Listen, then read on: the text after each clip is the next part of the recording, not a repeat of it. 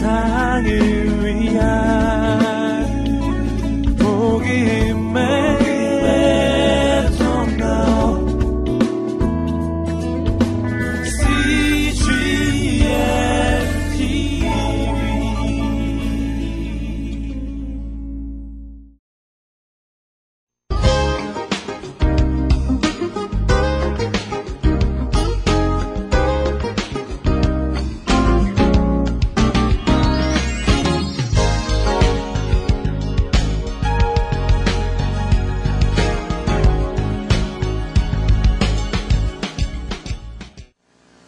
동네는 사슴이 참 많아요. 그 사슴이 차에 잘못해서 치워가지고 많이 이렇게 죽어도 있고 이제 이런데 어떤 때 사슴이요 이렇게 뒷마당에서 이렇게 쳐다보고 있으면요 그 눈빛이 얼마나 우수에 서린 듯한 눈빛이 아름다운지 아세요? 사람 눈이요 째져가지고 이쁘지도 않아요. 송아지 눈, 그 긴 속눈썹을 싹 하면서 말없이 입 다물고 꿈뻑 꿈뻑하는 그 눈빛을 보세요. 얼마나 순박해요.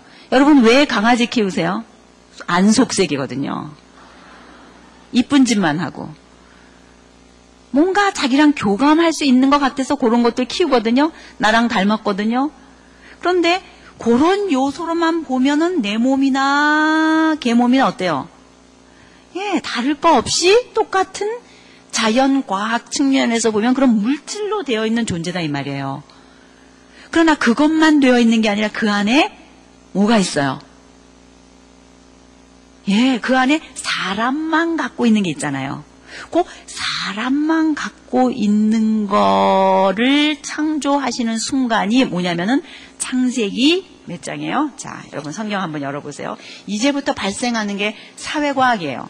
자연과학을 위해서 첫째 날에서부터 여섯째 날까지 쭉 오다가 여섯째 날 끝에 가서야 하나님께서 사람을 사람 되게 하시는 요소인 소위 일반 사회 속에서 말하고 있는 사회과학이라고 하는 부분들이 나옵니다. 저는 여기서 여러분에게 이런 질문을 제기하고 싶어요. 만약에 우리가 첫째 날에서 여섯째 날까지 지어놓으신 하나님의 어, 피조 법칙, 그 자연과학 법칙에 의해서 어, 우리가 살아가고 그것이 없다면은 우리는 살 수 없는 존재라면은 결국 하나님은 첫째 날에서 여섯째 날까지 수고하신 이유가 그 사람 하나 때문에 하신 것인데 그 사람도 다른 동물과 같은 그런 요소로서만의 사람이 아니라 동물이 아닌 사람만 사람 될 수 있는 그것 때문에 이렇게 창조하셨다면 그것이 얼마나 중요한 것인가. 그걸 한번 여러분하고 나누고 싶어요. 여러분의 생명이 우주 만물을 창조하신 하나님으로부터 기원됐다고 여러분은 다 믿죠? 나는 아무리 그래도 나는 어디서부터 왔는지 모르겠다. 그런 분 계십니까? 둘 중에 하나 결정해야 돼요. 믿거나 말거나. 정말이에요. 회색 지대에다 여러분을 두시면 안 되는데 만약의 경우 여러분이 어, 정말 우주 만물과 나라고 하는 존재는 창조주 하나님이 창조하셔서 그분에 의해서 내가 지금 존재한다.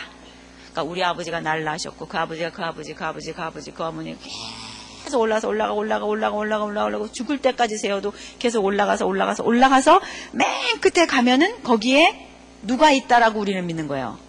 아담이 있다고 여러분 믿죠? 암만 말해도 잘 모르겠다. 그런 게 아까 제가 말한 둘 중에 하나 믿어야 된다는 거예요. 둘 중에 하나. 너무 중간에서 확실히 못 결정하고 가만히만 있으면 여러분 피곤해요. 그냥 빨리 결정하세요.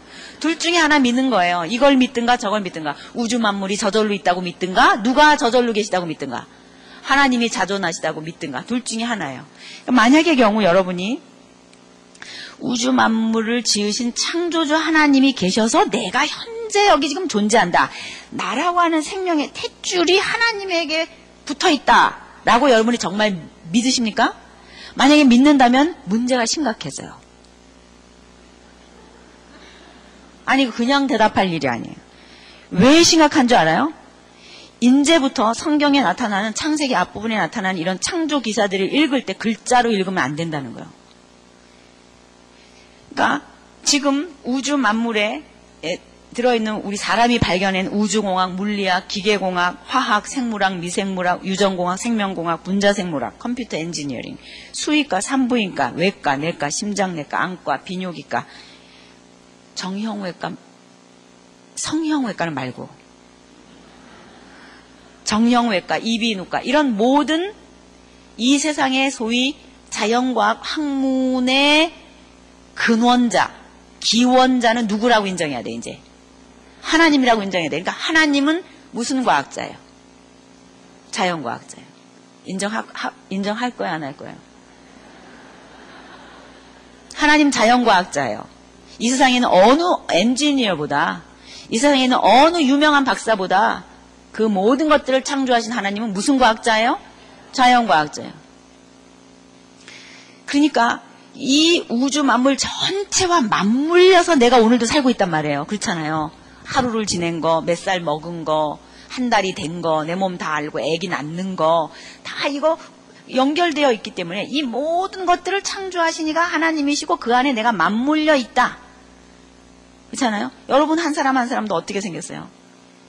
그 여기 여기 앞에다 앞에다가는 아주 이렇게 그그 그, 그 뭐야 화학 무기 탄두를 이렇게 난자 벽을 용해시킬 수 있는 이렇게 빼죽한 그 효소를 딱 장착하고 인공지능을 갖춘 0.006mm 짜리 미사일 나, 정자가 난자 벽을 뚫고 들어가서 여러분 생긴 거예요. 그 수정체 하나가 생기는 그 순간 그때부터 지금까지 하나님이 여러분 일하신 거예요. 여러분 몸을 몸을 지금까지 이렇게 일해 오신 거예요. 사람은 그, 이 몸이 그저 겉모습인 줄만 알았어요. 여러분 18세기만 하더라도 그랬어요. 이 파스텔이라는 사람 있잖아요. 생물학자. 그 사람 때만 하더라도 구더기는 저절로 생기는 줄 알았어요. 그냥 고기만 놔두면 그 안에서 그냥 생기는 줄 알았어요. 파리가 쉬스른 줄도 모르고. 그래서 망 씌워놓고 이봐 안 생기지. 그리고 그걸 과학 저널에 발표할 정도였어요. 그만큼 저절로 생물체에서 생물이 나온다라고 믿었던 시기가 있었어요. 그만큼 사람의 몸은 그냥 그냥 겉모습뿐인 줄 알았다 이거예요. 근데 이게 아니라 굉장한 정보 처리 시스템을 갖고 있는 거라는 거를 알게 된 거예요. 그러니까 우리 몸이라고 하는 것이 대단한 유전 공학의 결정체라고 하는 것을 요즘 들어서 더 알게 됐잖아요. 그렇죠? 우리 몸이 얼마나 기가 막힌 그런 정보 시스템을 갖고 있어요. 그러면 여러분은 적어도 21세기를 살고 있는 마당에 태초에 하나님의 천지를 창조하시니라 라는 말을 읽을 때 읽으면서 첫째 날을 뭐 만드시고 뭐 하나님이 흙으로 아담을 지으셔서 생기를 불어넣으시느라 이건 뭐 어떻게 흙으로 중물거려서 사람을 만들 수 있는가 꼭 신화 같아 이렇게 읽을 것이 아니라 그 부분을 읽을 때 이렇게 읽어야 돼요. 아담의 세포 안에 인류의 DNA를 다 입력해 놓으시니라 아멘 이렇게 읽어야 된다 이 말이에요. 웃을 일이 아니에요. 루터는 그렇게 읽을 수 있었어요. 칼빈도 그렇게 읽을 수 있었어요. 그러나 21세기를 살고 있는 여러분들은 이 부분을 읽을 때 흙으로 아담을 지으셔서 생기를 불어넣어 주셔서 생명이 되게 앉히라. 이 부분을 읽을 때 하나님이 이 안에 기기묘묘한 유전 정보를 다 집어넣어 주셔서 그 안에 흑인도 백인도 황인도 다 나올 수 있는 그 모든 유전 정보가 그 안에 다 들어있었었구나. 여러분, 동양 사람, 서양 사람, 또, 그러니까 흑인, 백인, 또 뭐 있죠? 황인. 이 세, 세, 그, 그, 인종, 소위 인종이라 그러는데, 다 합해가지고, 어, 놓으면은 어떤 얼굴이 생기는지 알아요? 생각, 생각해 본 적 있어요? 아마 그 얼굴이 아담 얼굴일 거예요. 한 사람의 유전 정보 속에 이 세상에 있는 모든 인류의 유전 정보가 다 들어있다는 과학적으로 밝혀졌습니다. 그러니까 이 성경을 읽을 때 23쌍의 염색체를 두시니라. 여자는 X, 뭐예요? 남자는 X, 네. 괜히 여자 잘못도 아닌데 아들 못 나면 우리 잘못으로. 이, 그, 그 성의 이, 그, 그 염색체 때문에 그런데. 그러니까 이런 어, 앞으로 여러분이 제가 심각해진다 그랬잖아요. 우주 만물을 창조하신 하나님이 계셔서 내가 존재한다라고 여러분 정말 믿으신다면 창세기 앞부분을 읽을 때 과학적으로 읽으시라 이 말이에요. 이것들을 만드실 때 그런 것들을 다 입력해 놓으셨구나. 아멘. 이렇게 읽어야 된다는 거예요. 그러니까 나폴레옹의 몸 안에도 DNA가 있었어요. 그렇죠? 이순신 장군은요. 이순신 장군 몸 안에는 게노메 지도가 없었어요? 있었다고요. 다 있었어요.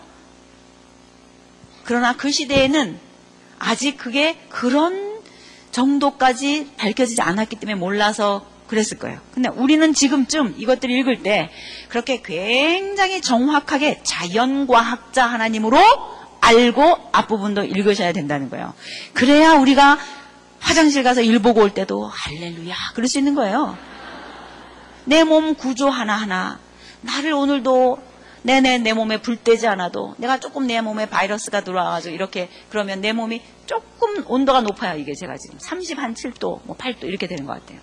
그러나 언제나 36.5도를 따끈따끈하게 난로불을 켜놓은 거, 내가 내 몸에 난로불을 안 펴도 언제나 겨울이 돼도 36.5도, 여름이 돼도 36.5도, 언제나 36.5도를 유지하고 계신 그 자연과학자 하나님, 그 하나님을 생각하면서 내가 무엇을 해도 내 눈에 흙이 들어가기 직전까지 내가 이 몸뚱어리 신세지고 살면서 내 몸 하나하나가 얼마나 나를 지으신 창조주 하나님이 기기 묘묘하게 지어, 지어 주셔서 내가 지금 이곳에 있는지를 기억하고 사는 사람은 우주를 밟고 사는 사람이에요. 그 사람은 에덴에 서 있는 사람이에요. 그 사람은 에덴에서 고, 금방 하나님이 아담을 만드셨을 때 그 만든 사람이 바로 나였었다는 사실을 알고 사는 사람이에요. 그러니까 과학, 물리적인 세계는 하나님을 반대하는 요소가 절대로 아니에요. 100% 지금도 철저하게 하나님이 프로그래밍 해놓은 대로 지금까지 순종하고 있는 이 자연과학 법칙, 그 자연과학 법칙을 창조하신 하나님을 나의 하나님으로 믿고 마음 든든하게 우리는 살아가야 된다 이 말이죠. 제가 여기서 얘기하고 싶은 것은 이런 거예요.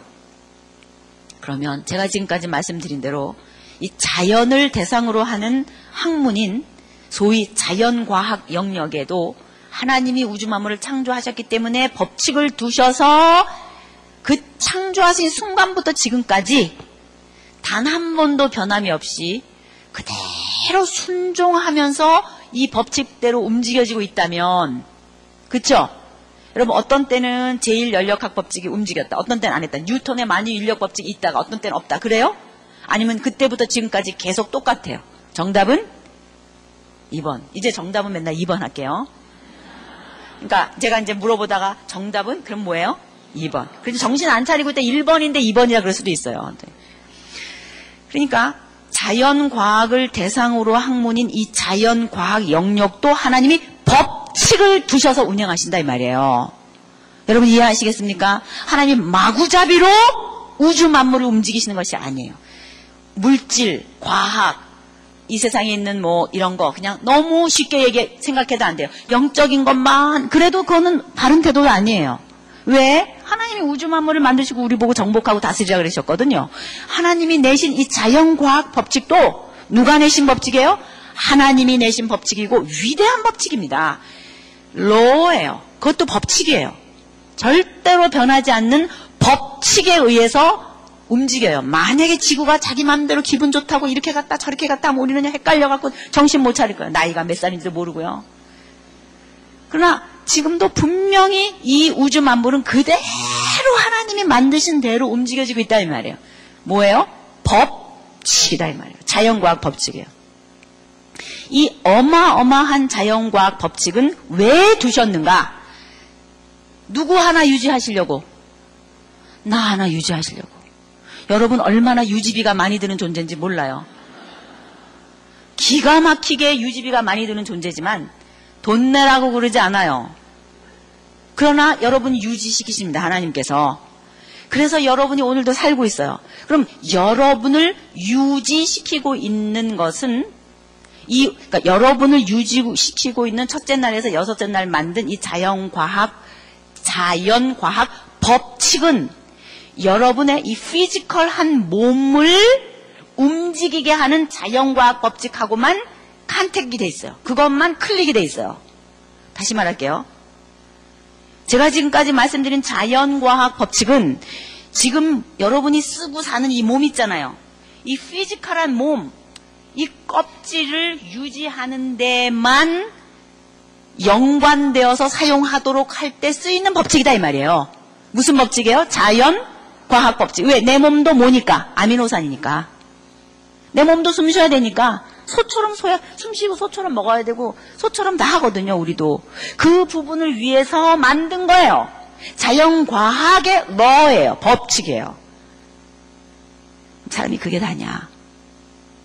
하나님 그거 하려고 여섯째 날까지 했냐? 아니라는 거예요. 우리는 이런 질문을 해야 돼요. 만약에 성경이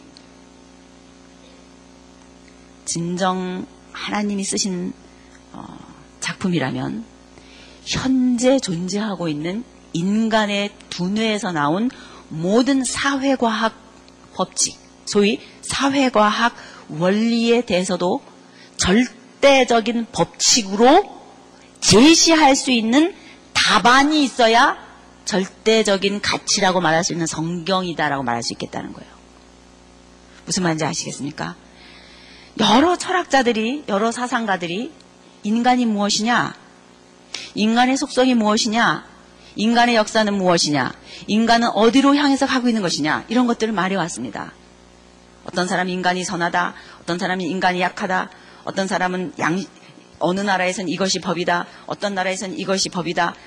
동서고금을 막론하고 인간 사회 속에서 발생하는 여러 가치들에 대해서 명명해왔고 전제해왔고 어, 명시했습니다. 명제를 두고 의논, 그 의논하고 결과를 발표했어요. 그래서 그것이 정말 그럴듯하면 그걸 철학이다. 이렇게도 말하고 그것이 정말 맞는 것 같으면 이데올로기다. 이렇게도 말했어요. 그래서 많은 인류 역사 속에 스승들이 있었고 선생님들이 있었어요. 그것을 우리는 소위 사회과학이다. 이렇게 말해요. 제가 아까 말한 사람 속에 들어있는 사람만 가지고 있는 그런 요소들을 정리해내는 그런 필드를 연구하는 학문이에요. 사회과학의 어, 장입니다. 사회과학 장르예요. 그러면 성경이 사회과학이라고 말할 수 있는 인간의 인간을 대상으로 하고 있는 인간 겉이 아닌 인간의 속 사람을 대상으로 하고 있는 부분에 대해서도 절대 법칙을 말하고 있는가? 만약에 절대자 하나님이시라면 그걸 말해야 되지 않겠는가? Yes. 말하고 있다는 거예요. 그거를 말해주고 있는 부위가 어디냐? 창세기 1장 26절에서 27절, 28절까지예요. 너무나 많이 들었던 부분인데 이 부분을 우리가 어떻게 분해해야 할지 여러분 한번 공부해 보겠습니다. 우리 26절, 27절, 28절을 다 같이 한번 읽어 볼까요? 어, 우리의 모양대로 하나님이 자기 형상 곧 하나님의 형상대로 사람을 창조하시되 남자와 여자를 창조하시고 하나님이 그들에게 복을 주시며 그들에게 이르시되 생육하고 번성하여 땅에 충만하라 땅을 정복하라 바다의 고기와 공중의 새와 땅에 움직이는 모든 생물을 다스리라 하시니라. 여러분 이 말씀은 여러분이 너무나 어, 많이 들은 말씀이에요. 이 안에 사회과학 법칙이 우리 몸에 있는 세포의 핵에 들어있는 DNA 유전 정보처럼 차곡차곡 차곡차곡 차곡차곡 꾸겨서 이렇게 들어있어요. 이 속에. 아, 이 부위를 여러분이 어떻게 이해하느냐에 따라서 앞으로 성경을 읽을 수 있느냐 못 읽느냐가 판가름 나요. 왜 이게 엔진이에요. 이 부위가. 그게 정말 왜 엔진인가? 그걸 한번 보겠습니다. 우선 지금 하나님께서 다른 것들 다 만드신 다음에 지금 누구를 만드시는 차례예요? 사람을 만드시는 차례인데 사람을 창조하실 때 하나님이 하신 말씀이 뭐냐면은 뭐라 그러셨어요? 하나님이 가라사대 우리의 형상을 따라 우리의 모양대로 우리가 사람을 만들고 그랬죠. 여기에 어떤 사회과학 법칙이 들어있냐면은 사람의 존재의, 사람은 왜 존재해야 되느냐라고 하는 존재의에 대한 사회과학 법칙이 있어요. 그것이 뭐냐? 따라와 대로예요. 다시 얘기할게요. 뭐예요? 따라와 대로. 거기 있죠?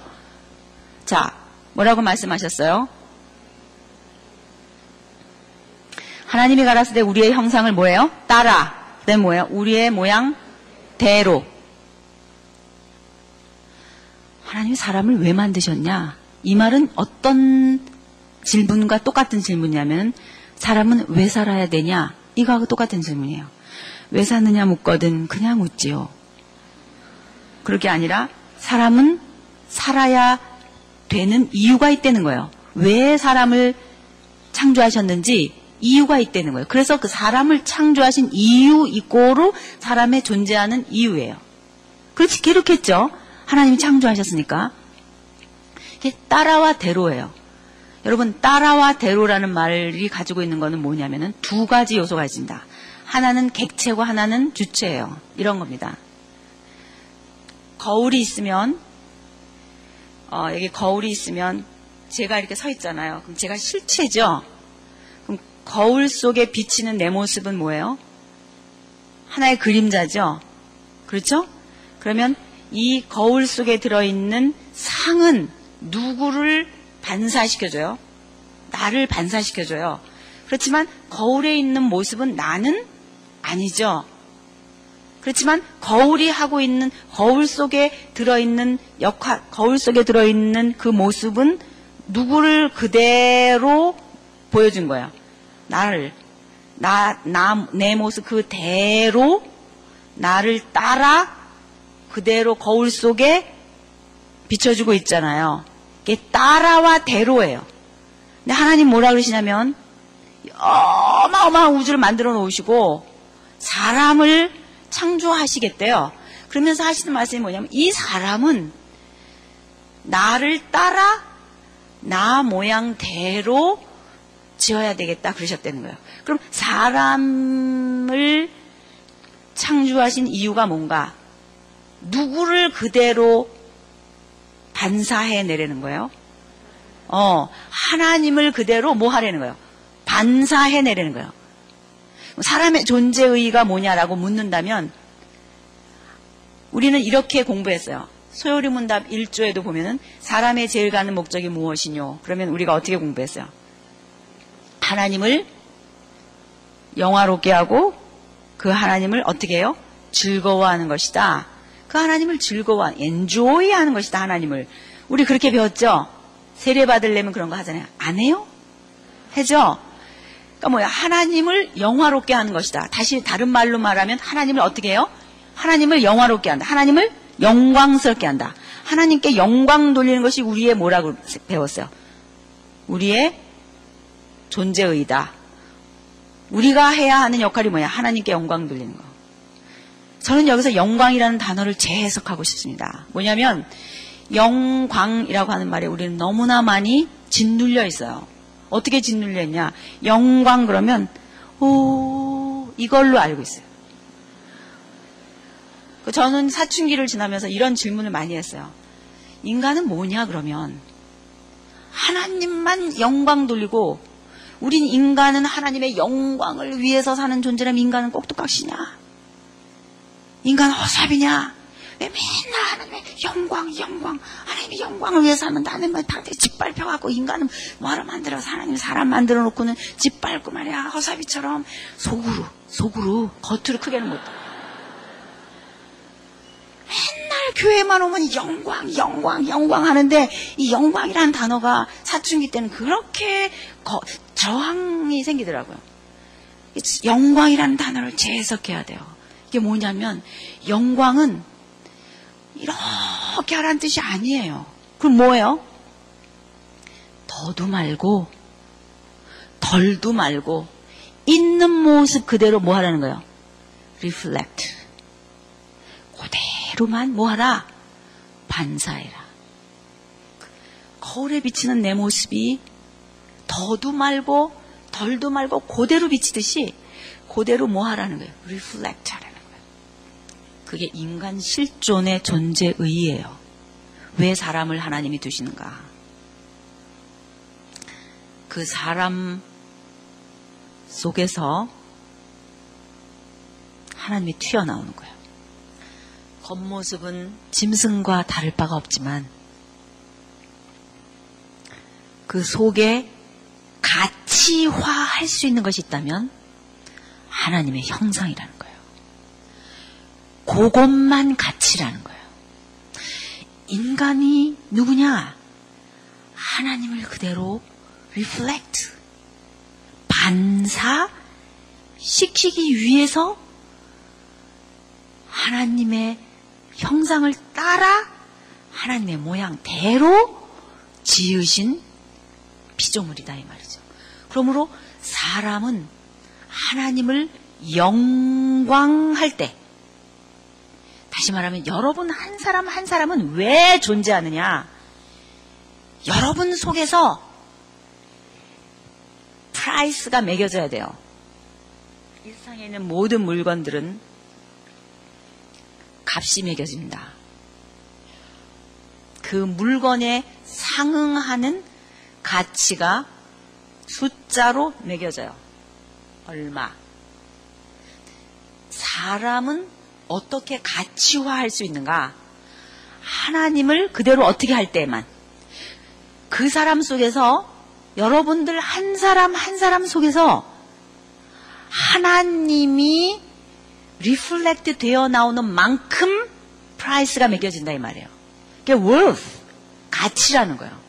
다시 말하면 여러분이 가치가 있느냐 아니냐는 여러분 속에 반사되는 하나님의 형상의 질감이 얼만큼이냐에 따라서 나타나, 나타나는데 그것이 하나님에게 대해서 관계할 때만 나타나는 거잖아요. 그렇잖아요. 하나님, 하나님이 여러분 속에 반사되어 나오는 거니까. 그러니까 여러분 속에서 발견하는 어떤 가치가 있을 때, 아, 나는 이게 내 속에 있는 가치구나. 라고 하는 게 느껴졌을 때, 아, 이게 내 값이구나. 이게 내 가치구나. 근데 이것은 하나님에게서부터 온 것입니다. 라고 이 worth, 이 가치는 당신 거예요. 하는 게 worship이에요. 예배.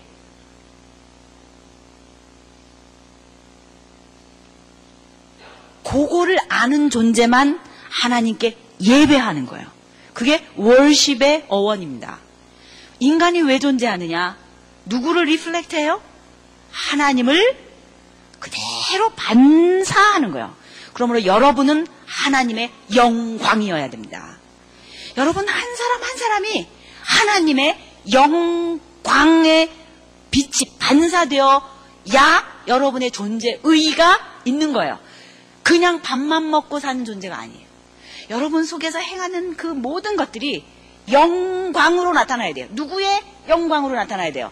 하나님의 영광이 드러나야 돼요. 그것이 한 사람 한 사람이 일대일로 신인 관계에 있어서의 존재의입니다. 그래서 하나님이 여러분을 따라와 대로 그 기가 막힌 방법으로 창조하신 것입니다. 그 다음에 중요한 건 이거예요. 따라와 대로 하나님을 그대로 반영한다. 반사하는 것이구나. 야, 나는 그런 존재구나. 알긴 알았는데 뭘 하는지 알아야지. 뭘. 법칙은 알았어요. 아, 뭔가가 나한테 와서 이렇게 반사돼 나가야 되는데 반사되도록 오는 그게 뭐냐, 주체가. 여기 성경에 뭐라고 돼 있어요? 반사하는 게 뭐래요? 뭐라고 돼 있어요? 우리의 뭐라고 돼 있어요? 우리의 형상을 따라. 그 다음에 우리의 모양대로. 그러니까 따라와 대로를 한건 알겠는데 그 따라 대로 하는 실체가 뭐냐 그랬더니 성경에는 용어대로 말할, 말할 때는 뭐라 그래요? 우리라 그랬어요. 그렇죠? 우리의 뭐라 그랬어요? 형상을 따라. 그 다음에 뭐예요? 우리의 뭐예요? 모양대로라고 그랬어요. 그러면 여기서 공통적으로 우리가 발견해낼 수 있는 하나님의 실체인 우리. 우리를 한 번은 우리의 형상이라 그랬고 한 번은 우리의 모양이라 그랬어요. 이걸 거의 그냥 같이 하는 말이다라고도 그냥 대충은 생각해요. 그러나 여긴 분명히 다른 뜻이 있어요. 이 형상이라고 하는 말과 모양이라고 하는 말은 다르습니다. 하나는 셀렘이고 하나는 드무드라는 히브리 말인데 이거는 이미지 어떤 사물이나 또는 인격체가 가지고 있는 그 속에 있는 정체성을 말해요. 그런데 모양이라고 하는 것은 이 정체성이 담고 정체성을 담고 있는 스타일이에요. 존재 양태입니다. 그러니까 이 형, 라이크네스라고 말한 이 모양은 존재 양태라고 말할 수 있고 형상은 내용물이라고 말할 수 있어요. 그러니까 하나님 하나님 당신을 우리라는 말을 쓰면서 우리의 형상을 따라 또 우리의 모양대로 이렇게 돼 있어요. 그러면 여기서 우리라고 하는 것부터 우선 우리가 좀 생각해 봐야 돼요. 왜 하나님이 당신을 이거 단수예요, 복수예요? 여러분 잘 아시죠? 여기서 우리라고 하는 말은 복수입니다. 근데 이 우리라고 하는 어, 이 복수는 그 이후에 자기 형상 또 단수로 나와요. 그러니까 단수로도 썼다가 복수로도 써요. 하나님의 정체성을. 그럼 여기서 우리가 알 수 있는 것은 뭐냐면 막연히 지금 현재 창조 부분에서 사람을 창조하실 때 나온 이야기 지금 어, 이야기인데 여기서 흘러 쭉 내려오다가 요한계시록 성경 끝까지 가보면 이 전체 속에서 우리는 하나님의 정체성을 즉 하나님이 어떻게 생겼나 그랬을 때 하나님은 어떤 하나님이라고 우리가 알고 있어요? 하나님은 우리 하나님의 정체성을 말할 때 어떻게 말해요? 성 성부 하나님, 성자 하나님, 성령 하나님 이렇게 알잖아요. 이거는 계시의 점진성에 의해서 역사 속에 흘러내려가면서 결국 하나님께서 차츰차츰 하나님의 정체성을 밝히신 모습으로 우리가 알고 있는 모양입니다. 그런데 이곳에서 우리의 형상을 따라 우리의 모양대로라고 그랬기 때문에 이것을 곧 삼위일체 하나님이다라고 논리적으로 너무 빨리 비약하는 것은 옳지 않다고 생각합니다. 물론. 그러나 결, 그러나 결과적으로 성경 전체 속에서 말하고 있는 하나님의 모습은 삼위일체 하나님이에요. 이게 무지 어려운 거예요, 여러분이. 왜 어려운가? 우리는 이제까지 한 번도 이런 존재 양태를 본 적이 없어요. 일위일체지. 나는 나고 내 몸에 나 하나 있지. 이런 걸 몰라요. 이런 구조를 우리는 경험해 본 적도 없고 안 적이 없어요. 그런데 하나님께서 당신이 사람을 창조하시는데 사람 하나 창조하시려고 여지까지 애쓰시고 첫째 날에서부터 애를 써 오셨는데 사람 마지막에 창조하시면서 이 사람 만들 때 아이디어를 말씀하시면서 하시는 말씀이 우리의 형상을 따라 우리의 모양대로라 그랬어요. 여기서 다른 거는 몰라도 한 가지 알 수 있는 것은 뭐냐면 하나님의 사회성 개념이에요. 여러분 이 말을 잘 생각해야 돼요. 하나님은 하나님은 코이노니아로 하신다는 거예요. 커뮤니티로 존재하신다는 거예요. 되게 이상하죠? 커뮤니티. 커뮤니티는 뭐예요? United Plurality라 그래요. 단일 복수. 하나님이 단수이시면서도 복수라는 말이에요. 하나님의 존재 양태가 단수이시면서도 복수라는 거예요. 엥, 그런 말이 어딨나? 되게 이상하죠? 아이고, 또 졸리게 생겼네. 여러분 그럴지 모르는데, 여러분, 단수나 복수라고 하는 말은 피조 개념입니까? 창조 개념입니까? 시간, 공간, 피조 개념입니까? 아닙니까? 피조 개념이죠? 시간 개념이나 공간 개념은 피조 개념이에요. 하나님이 우주 만물을 창조하셨기 때문에 발생한 개념입니다. 맞죠? 즉, 시간 개념이나 공간 개념으로 하나님의 정체성을 정의 내릴 수 있으십니까? 여러분, 하나님이 어떤 분이신지 하나님의 모습을 시간과 공간 개념을 갖고 설명할 수 있냐고요? 없어요. 왜? 하나님은 시간과 공간에 제한받지 않으시니까. 그러면 수 개념은 어때요? 1, 2, 3, 4 이런 수 개념이 하나님의 정체성을 담을 수 있습니까? 그걸 인정하셔야 돼요, 여러분. 시간과 공간 개념이 하나님의 정체성을 담을 수 없듯이 수 개념도 하나님의 정체성을 담을 수 없다는 것을 인정하셔야 돼요.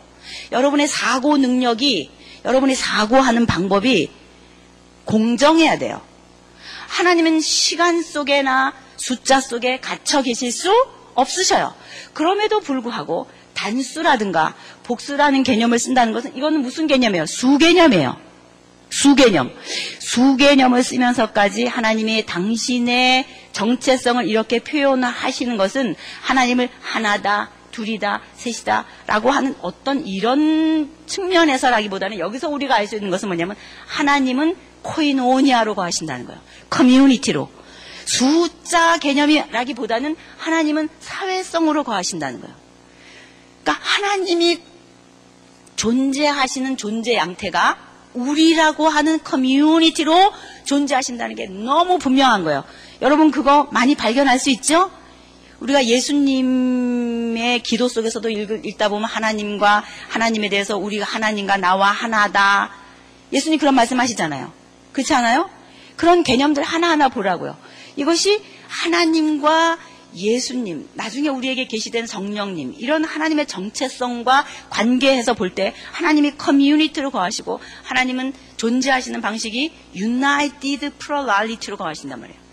단일로 거하시면서도 복수로 거하시는 그런 이상한 정체성을 우리가 지금 생각할 때는 가지고 계신다 이 말이에요. 그것이 뭐냐면 mood, 모양, likeness라고 말하고 말할 수 있는 하나님의 정체성이에요. 그러니까 하나님이 사람을 창조하는데 하나님 모습을 그대로 reflect 하기 위해서 하, 시는데 하나님의 생기를 불어넣어 주셔서 하나님이 가지고 계신 지성과 하나님이 가지고 계신 영성과 하나님이 가지고 계신 이런 그, 그 도덕성과 의지와 이런 하나님의 인격성과 이런 하나님의 형상을 불어넣어 주셨을 뿐만 아니라 그 사람을 창조하실 때 어떻게 창조하셨냐면 하나님의 likeness 모양, 우리의 모양도 그 가운데 reflect 된단 말이에요. 형상만 reflect 되는 게 아니라 모양도 reflect 되게 하셨다는 거예요. 그럼 모양이 reflect 되게 하시기 위해서 하나님이 사용하신 것이 뭐냐? 그 다음에 나오는 말이에요. 남자와 뭐예요? 여자로 지으셨다는 거예요. 하나님을 단일수로도 복수로도 말할 수 없는 그 코이노니아를 이루고 계신 이 정체성이 사람에게 그대로 reflect 돼야 되긴 되는데 그렇게 하지 못했기 때문에 하나님이 아담을 창조하시고 나서 처음으로 하신 말씀이 뭐예요? 아담이 독처하는 것이 좋지 못하다. 왜? 하나님의 형상이 아니에요. 하나님의 형상은 united plurality예요. 커뮤니티로 존재하신단 말이에요. 그래서 그러면 하나님의 이런 기가 막힌 존재 양태를 어떻게 반영해낼 수 있을까? 그 비밀이 아담 하나 창조하신 다음에 아담 몸에서 누구를 만드시는 거예요? 하와를 만드시는 거예요. 여러분 저는 이런 그러니까 이런 생각 여러분도 해보셨을 거예요. 처음에 아담 흙으로 지으셨잖아요. 그러고 나서 조금 있다가 또또 하나 만들어서 흙으로 둘 한 다음에 후, 후 이렇게 해도 되잖아요. 그럼 둘 둘이 딱 탄생하잖아요. 그렇게 안 하시고 맨 처음에 누구 만드셨어요? 아담. 그리고 나서 아담을 어떻게 하셨어요? 잠들게 하고 그 몸에서 재료를 꺼내가지고 누구를 만드셨어요? 하와를 만드셨다고요. 그러면은 아담 몸 안에 누가 들어있었어요? 하와. 그러면 1은 1 플러스 1이죠.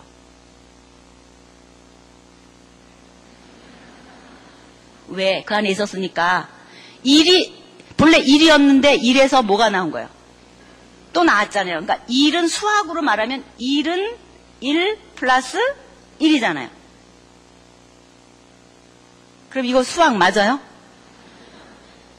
그러니까 수 개념의 수 개념으로 아담의 정체성을 규명할 수 없어요. 수 개념으로 사람의 정체성을 규명할 수 없어요. 이게 성경 전체 핵심입니다. 사회성 원리예요. 왜 신약에 가서 내 이웃을 내 몸처럼 사랑하라 그랬는가? 구약에는 그런 말이 없는가? 구약과 신약은 다른가? 아니에요. 신약에 예수님이 내 이웃을 내 몸처럼 사랑하라 라고 말씀하신 원리는 창조 원리예요. 구약부터 있었던 말씀입니다. 사람을 창조하실 때 그렇게 만드신 거예요. 왜? 아담 안에서 누구를 꺼냈어요? 하와를. 여기에 기가 막힌 비밀이 있어요. 아담이 죽은 자와 같이 있었었는데 생기를 불어넣어 주셨어요. 살아났어요. 근데 하나님이 이렇게 말씀하셨어요. 독처하는 것이 좋지 못하다. 그래서 아담이 잠들은 틈을 타서 하와를 이제 만드시는데 그 만드는 그 과정을 보면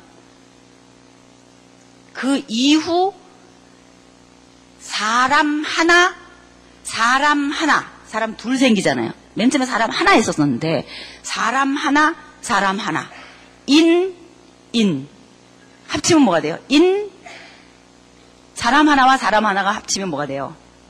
인간이 되는 거예요. 인, 인, 사이간자, 인간. 사람과 사람 사이가 뭐예요? 인간이에요.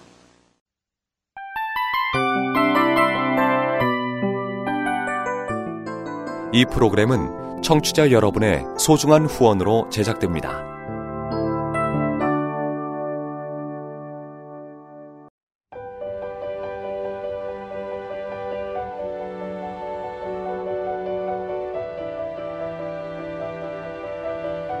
세상에는 수많은 교회들이 있지만 더 깊이 있는 말씀 강해를 찾기 위해 크기로만 교회를 선정하지 않습니다.